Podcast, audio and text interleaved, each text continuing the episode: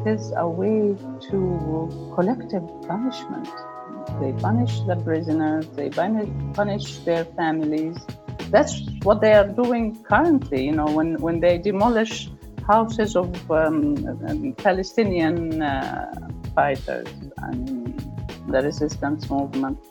That's what uh, they do when they uh, demolish the house. They show this savage nature of the colonial regime. This is an interview with Dr. Amal Wahdan. Dr. Wahdan is the founder and editor of the Arab Gazette and organizer for One Democratic State of Palestine. I spoke to Dr. Wahdan on July 14th. We were together in Syria as part of the international delegation to the 2021 Syrian presidential election.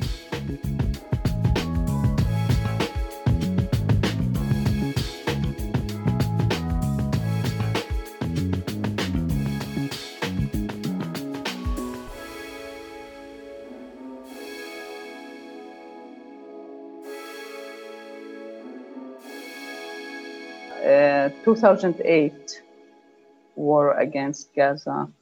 Actually, we um, I was in the States at that time, and um, we had um, a delegation of 10 people um, going to Gaza.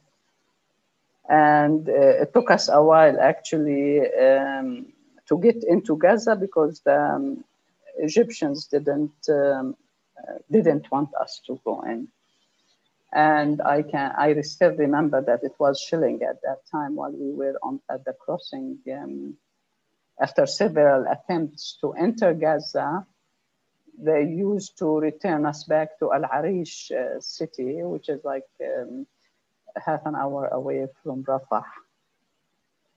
And at the end, we decided um, that we, we are going to stay at a, a small coffee place near the borders and use our sleeping bags, our small tents, and just have a sit in there until they allow us in. And finally, they did. They allow us in.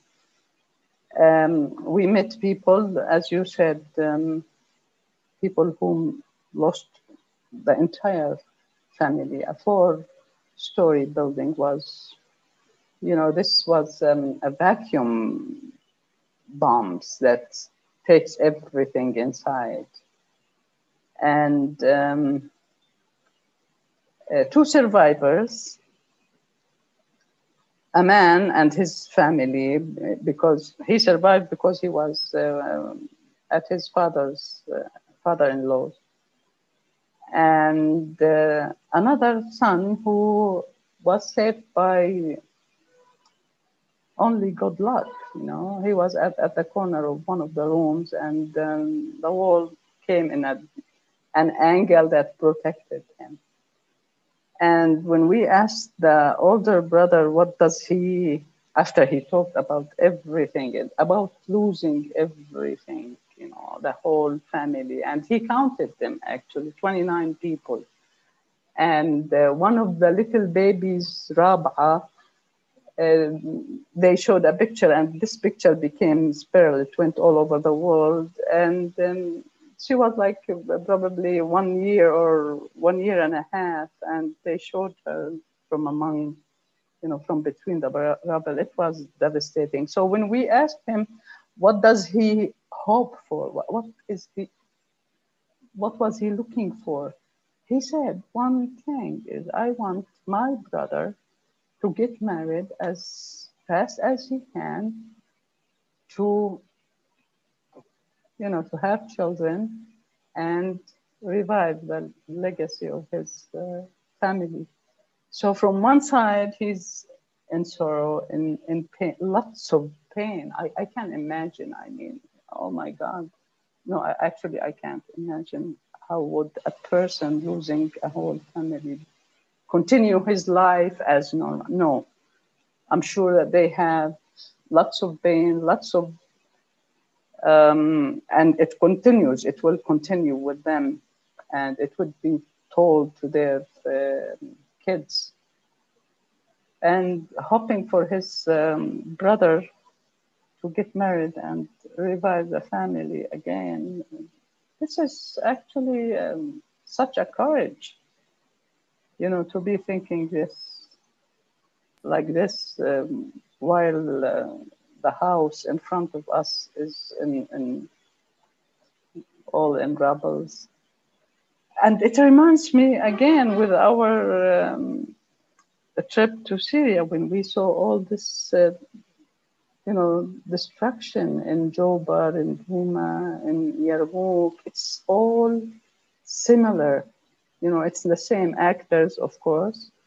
The people who did this uh, to Syria, to both Syrians and Palestinians, and those who uh, waged that war against uh, Gaza and continued continued uh, to do so.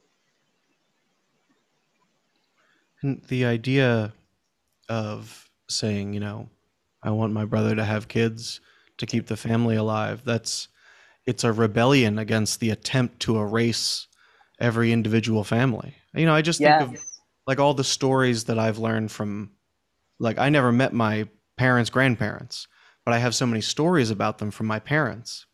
Mm-hmm. And you know, if if they were you know, you to to eliminate so many people means that those stories are gone and those legacies and it's an attempt to destroy the culture because a nation is just all these families and forming community. Yes yes, yes, yes, exactly, exactly.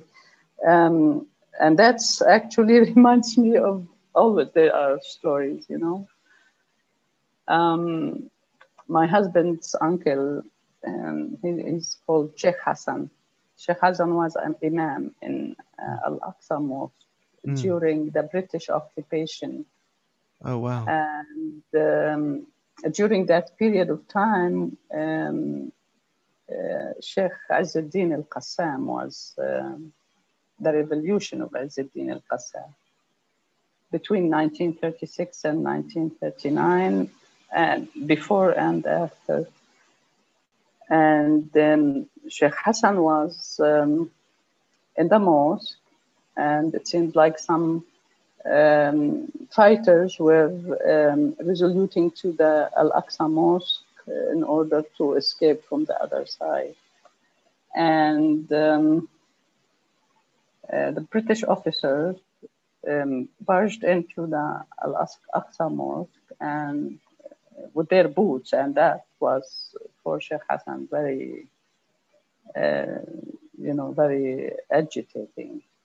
So he stood up and he was trying to prevent them from entering Al Aqsa and of course giving others um, the time to run away. Maybe we shouldn't mention this anyway. and he stabbed the officer. Uh, uh, first, no, they kicked him, they threw him on the ground, and he stood up. He defended himself. He stabbed, stabbed one of the officers, officers and killed him. And he was sentenced to death without any trial. For defending himself. Yes, exactly. And for defending um, a holy place for him. Yes, yes a holy true. place for a whole nation, you know. Yes, yeah. And uh, during that time, there were people who are um, sentenced, um, uh, you know, a death sentence were um, serving this sentence like 148 people. They were executed without any trial. And um, Sheikh Hassan at that time, because he was um, with the Mufti, you know, clerk, Muslim clerk, al Husseini. Um, he tried to um, struck a deal with um, with the British occupation at the time to reduce it to a life sentence. And he spent 44 years in total isolation. 44 years from 1939 up until 1983. From 1939 up to 1948, his brother and uh, his wife and uh, other relatives, his wife as well, um, whom she died um, soon after, uh, used to go to Akka prison and visit him from time to time, you know, because of uh, the, the brother was in Jerusalem and uh, the rest of the family were in Kufr Labad, which is near Tulkarem, far away from the prison. So occasionally they had the chance to visit him. So in 1948, after the British left Palestine, they left him behind. And the Israelis kept him.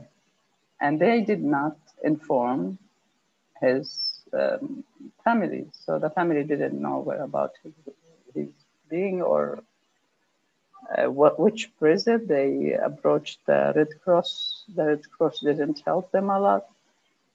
And uh, it took them 20 years to find out where their, uh, their son, their uncle, their, where uh, his abouts are. And I suppose they didn't even know and, whether he was still alive at that point yeah, it was uh, accidentally. They knew him because he used to, you know, to call for prayer out loud, and people uh, in the surrounding area, the Arab Palestinians in the surrounding area, um, started to tell the story, and it went on from one village to another until it reached uh, the family. So they came, they knew that it was him, and. Um, but at that time, it, he um, he spent like um, 31 years without commuting with um, with other prisoners. I, I mean, without uh, having any relation with other prisoners or with the outside world.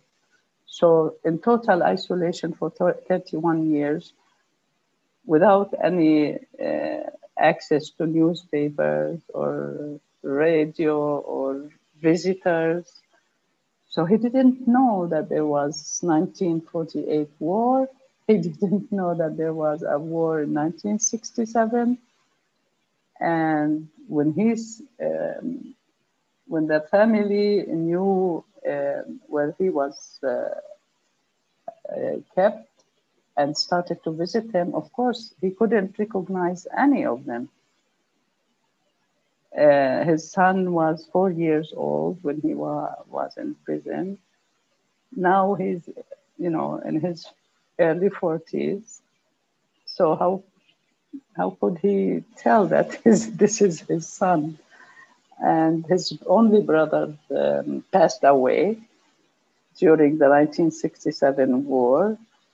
And um, his nephew was also a little kid, he wouldn't recognize. So everybody that he is um, he, he, should know are not there any longer and he not couldn't to, believe it yeah. he couldn't believe it not to mention that, the, the the psychological torture of being mm-hmm. in i mean it is torture to be in solitary confinement for for any extended period of time for any period of time of course of but course. it's it's it's like a metaphor for what the zionists are trying to yeah. do to Palestine to arrest the development and the continuation of history to keep things frozen um, yep. under you know yeah and, yeah, know, yeah comrade it wasn't until I, well, we were having lunch in damascus when you first told me about sheikh hassan and it occurred to me that you know the the israelis claim that they declared independence they celebrate mm. their independence quote unquote Mm-hmm. Um, and yet, prisoners that were in custody of the British Empire, like Sheikh Hassan, remained in custody. In what yeah. independence movement ever is that the case yeah. that the people held by the, the people you're declaring independence from remain in prison? It shows right. that it's a continuation of European imperialism. Yeah, and it's called um, compulsory disappearance. That's the term that um, we found out, and uh, we had dig to see how can we, you know, take them to court, um, the British and the Israeli. So uh, yes, it is. Uh, I mean, it is a way to um, collective punishment. They punish the prisoners. They punish their families that's what they are doing currently. You know, when when they demolish houses of um, um, Palestinian uh, fighters, I mean, resistance, um, the resistance movement. That's what uh, they do when they uh, demolish the house. They want, they show this savage, you know, nature of the colonial uh, regime. And um, they try to prove to the family and the kids and the whole community that we are uh, the ones in control here and we can suppress you and oppress you as much as we can. It's a show of power. This is the psychology that, that they were trained to, to, uh, to practice. I, am sure that there are psychologists who train them how to, to erase any emotion from their minds and from their hearts and just act like a machine. And I'm sure that the, the US uh, legacy in this, uh, I mean, training uh, the Marines and other uh, forces, military forces, how to act. I mean, uh, and that's where the Israelis have learned it first from the British and then from the Americans. And the British are the ones who taught the Americans when they first arrived.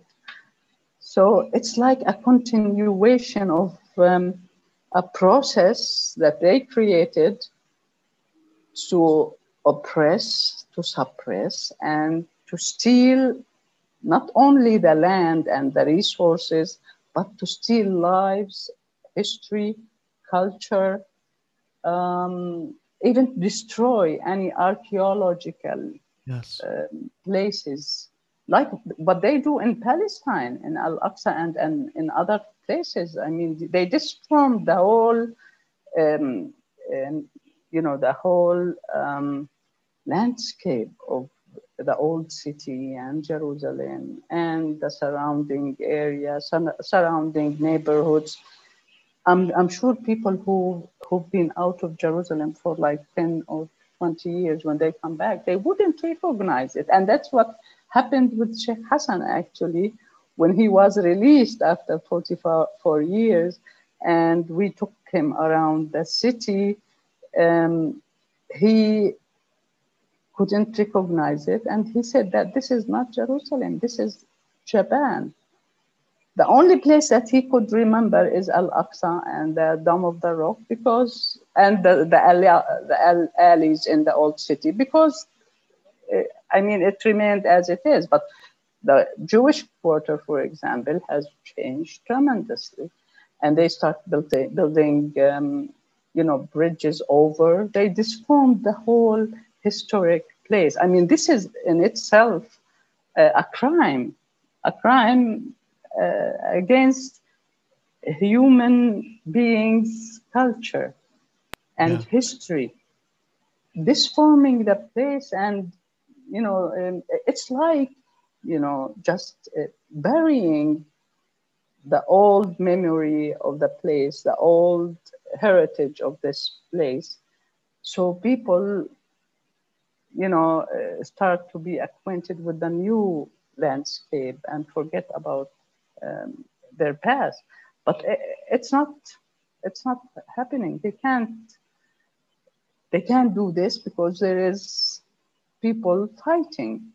That's right. It's true it, that uh, the, um, uh, the U.S. and its allies continue, uh, you know, to continue their um, their uh, conspiracies and their plans to change the whole thing, to change the culture of the people, to steal, of course, like the Israelis do, to steal the culture, steal our menu, to steal our uh, folklore, our clothes, our everything. They try to uh, uh, like substitute our uh, culture, history, and either they take it and use it as it's their own, like uh, Shaked, for example.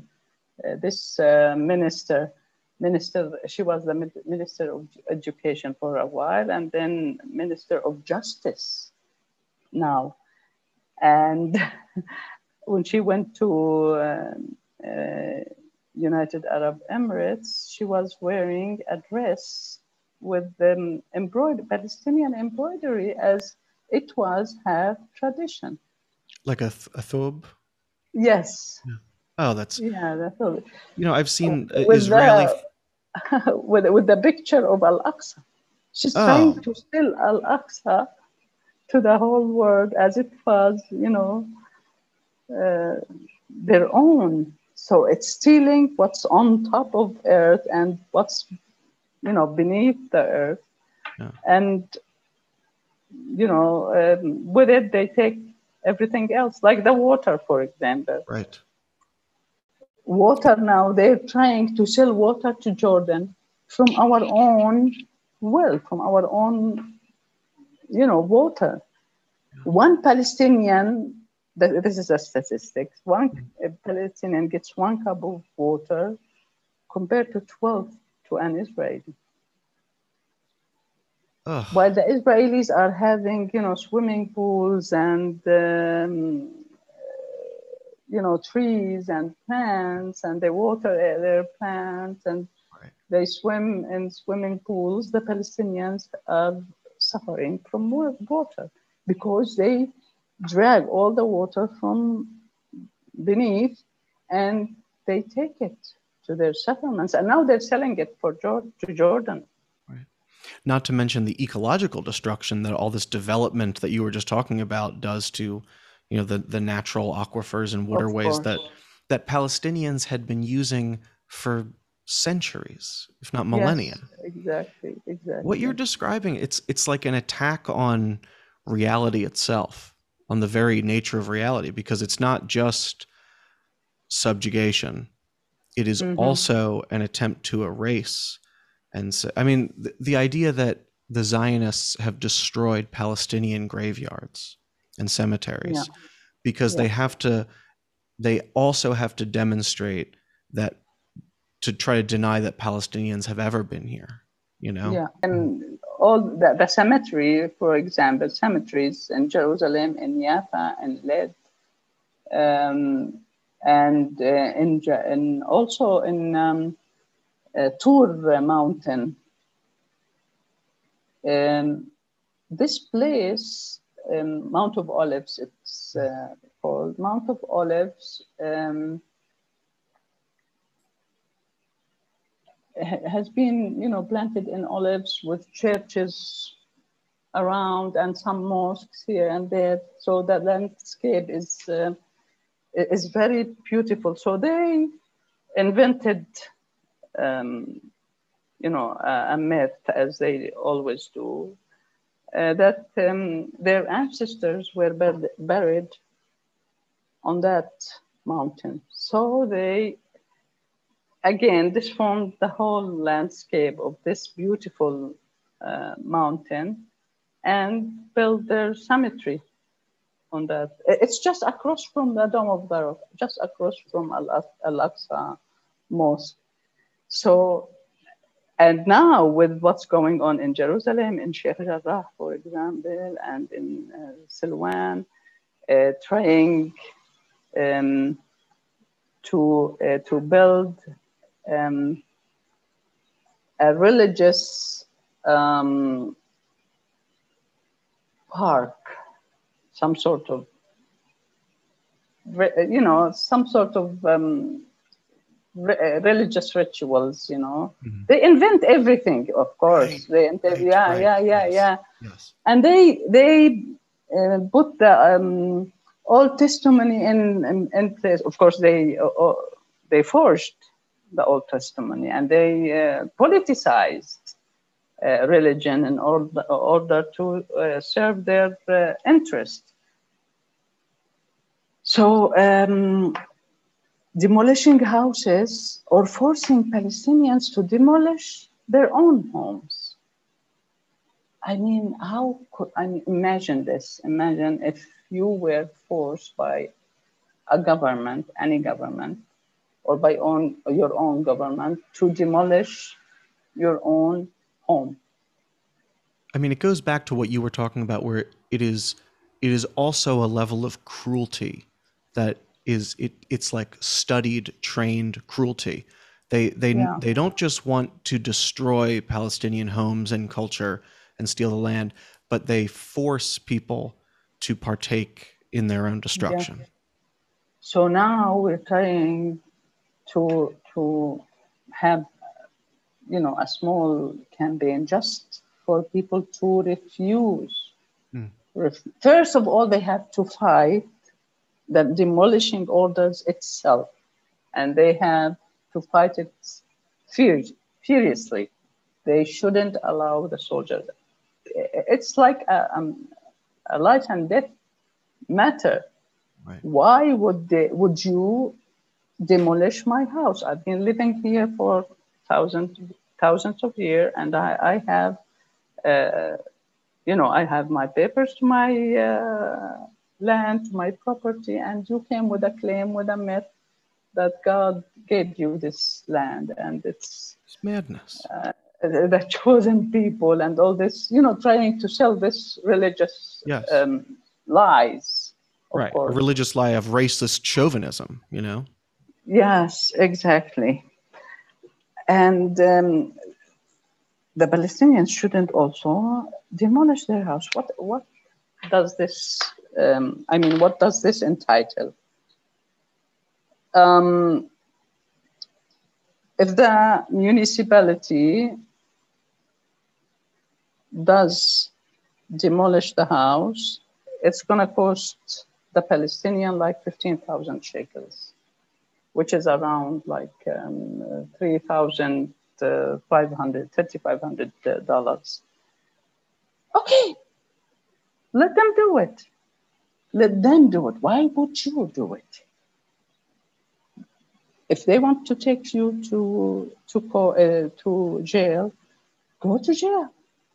But the whole community should should be supporting you. The whole community should stand together in order to support your family and support your uh, your fight. And that's what we are trying to tell the people. There are 635 homes that are about to be demolished.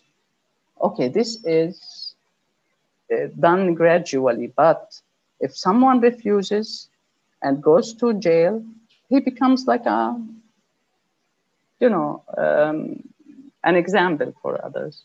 And when the community stands up together to support him, to support his family, nothing will happen. This is a struggle. This is a process of struggling. This is a process of uh, liberation. If we want to liberate, we shouldn't be helping them. We should have them pay for what they do and the municipal, municipality doesn't have the, the um, uh, power to continue demolishing the houses itself because it costs them money and it costs them lots of uh, international uproar and etc etc so let them do the dirty work themselves and we should resist this we should um, from the other side pay attention to this. Now there is another also, um, and it's always Jerusalem. They want Jerusalem in any price, in any tactic that they use. That's their goal. They want Jerusalem, and they want Jerusalem um, invented Jerusalem right. according to their own uh, strategy this formed Jerusalem, so the new generation wouldn't recognize the, the history of it. And they want it empty from Arabs. Right. This True is ethnic cleansing. ethnic, ethnic cleansing again. Why would we allow this to happen? That's, I mean, this is um, like uh, the, the, um, the peak of the oppression. What else could they do? Yeah. It should be a mass revolution against all these suppression, a mass revolution against who's behind the, this government, against the USA. Boycott and sanctions shouldn't be only against the Israelis, it should be directed against the, the, the sponsor. The Right. main sponsor is the US, UK, and their allies. Yes. They should be targeted and Americans themselves. And Yes. This is a, a message to the American uh, people because what they do outside of of the USA comes against the Americans themselves in different forms. You know, in, in poverty percentage in the uh, in the US, which is increasing, uh, standards of living, education, um, health, healthcare. I mean, the Americans are deprived of so many things because the bulk of money, billions and trillions of dollars, is in the hands of the few, in the hands of the one percent That's of the Americans. Let alone the the the the collusion between the U.S. empire and the Zionist entity also leads to the development of high tech surveillance technology and training for how the I mean the the way the Israeli occupation forces treat protesters and regular citizens re- regular Palestinians on the street I mean it, it is the same tactics and they they train together with the US police um, Mhm.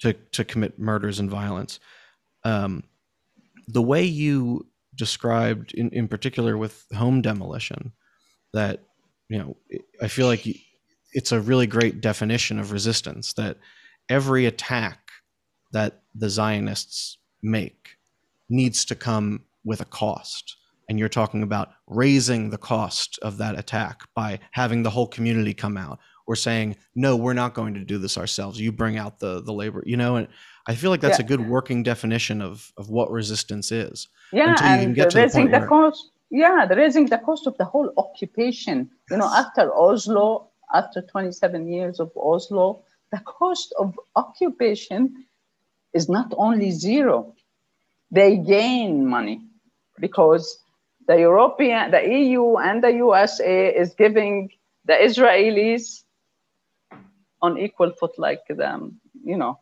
they treat both. uh, That's uh, the lie, of course. Yeah. That's uh, another lie.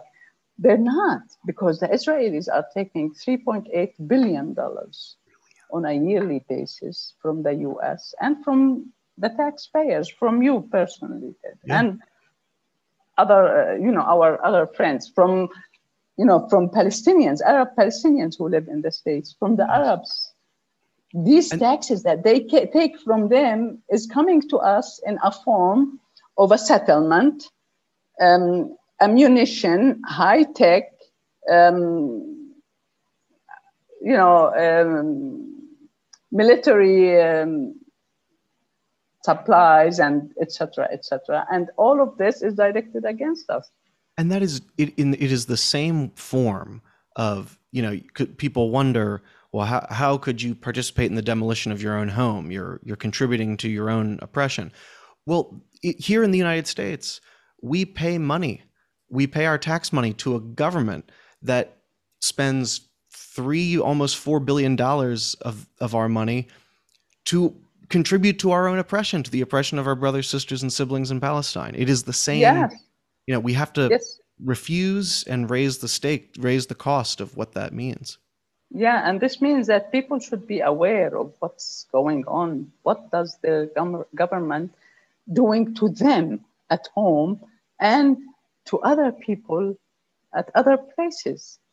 Well, uh, I mean, uh, to educate uh, people, that's the main key here. We, we need to edu- educate people that the whole myth that the Zionists are using in occupying Palestine and in um, uh, terrorizing other other countries surrounding Palestine, or as far as Africa and as far as Ukraine or uh, Georgia or uh, Azerbaijan. I mean, you find them almost everywhere. And because the US is using this base for its own plans, their own schemes, they wanted them to take a role in this area and beyond. And with this technology, they believe that they can control the, the minds of the people and the lives of the people. But um, when people start to realize how this happened, you know, we don't want to go back into the history of the US and how the US was, uh, you know, established and how, how uh, I mean, how, how many millions of uh, Native Americans were killed, slaughtered, you know, the, the skulls of these Indians were taken and they, the, the British used to pay them in pounds, like 75 pounds for each skull. I mean, this is how cruelty evolved from that time up until now, up until they started their uh, terrorist uh, gangs in Palestine um, the Zionist terrorist gangs, uh, um, gangs like uh, Haganah, Irgun. People had to know this, this whole development of this colonial apartheid state in like uh, bullet points. I mean, uh, awareness, education is the name of the game. They um, treat Americans as, as they are, you know, a herd of animals. That's how they do it. You know, I lived in the States and um, uh, I, I, I was close to the systematic um, brainwash of the Americans. You know, um, it's about uh, life there is about um, um football, about movie, about Hollywood, about, I mean, um, education is um, is not something that is um, accessible to every American. Um, it's not a very rich culture because this society was based on the destruction of a genuine culture, the native people who were here this is a manufactured culture. It's like the, the Israeli culture. It's fake. Exactly. That's the word that we are using manufactured entity. It was used in the States, it was used in Australia, New Zealand, uh, and other places. Uh, they couldn't do it in India, they couldn't do it in other places, but uh, they did it here because they needed this place to be in, in you know as a middle area in between the continents. The middle i mean the middle east it's a, ter- a term that uh, was invented by uh, the, the uk and the us but the, the location of um, palestine just in the middle of the route between uh, the western sphere and the eastern sphere and the oil that was explored at that time, and the, the need to have a base there. Um, and it can be used to oppress other people. You know, instead of coming from the US, here they have um, a, community, a community based on religion, brought from different parts of the world, um, a Jewish state, for the cho- chosen people. But truly, it's like it's like as if the Ku Klux Klan had a state. Yeah. You know. Mm-hmm. Yeah. And and I think that helps but, explain why Palestine is is like the crown jewel for the U.S. empire and for global empire. It's a forward operating base from which mm. they can launch further attacks. Yes, exactly, exactly. And um, uh, educating people is so um, so valuable, so uh, essential for uh, Americans to take their role. That's what what should happen, you know. Instead of living their daily life without thinking what's going around them, what's going on in their neighborhoods, what does the government do for them? What about the health care? What about, but because the government is inventing, um, you know, from one side, from one side, the recreation um, facilities, you know, sports and um, Hollywood and all that. And from the other uh, hand, you have uh, the drugs, you have um, the organized crime, and the, the drugs is organized by the government itself and its organizations. So, I mean, this whole um, manufactured um, uh, country is based on also um, uh, brainwashing people, inventing uh, a new um, attraction um, areas where people can divert their um, attention from what the government is doing uh, domestically and outside, and uh, trying to um, continue stealing money from their own people in the form of taxes stealing the lives of the people because they don't have the proper food, you know, the proper uh, standard of living, um, uh, health care, um, housing. All these areas are not on the book. What's on the book is how to get more money, to be richer and richer, and doesn't matter if the Americans are under poverty line or no, because the, the 1% of people want to have always more and more. So the, the victims here are the, the people, the American people. If they know these things, they will stand up for their own interest. My interest here in Palestine and the interest of any ordinary American is equal. We're bonded with together. We are human beings and we want to live, um, you know, a, a decent life. We don't we want to have a decent life. So if we don't pay attention to what our government is doing, inside uh, domestically and outside then we're going to be suffering and continue to be suffering and the new generation is the same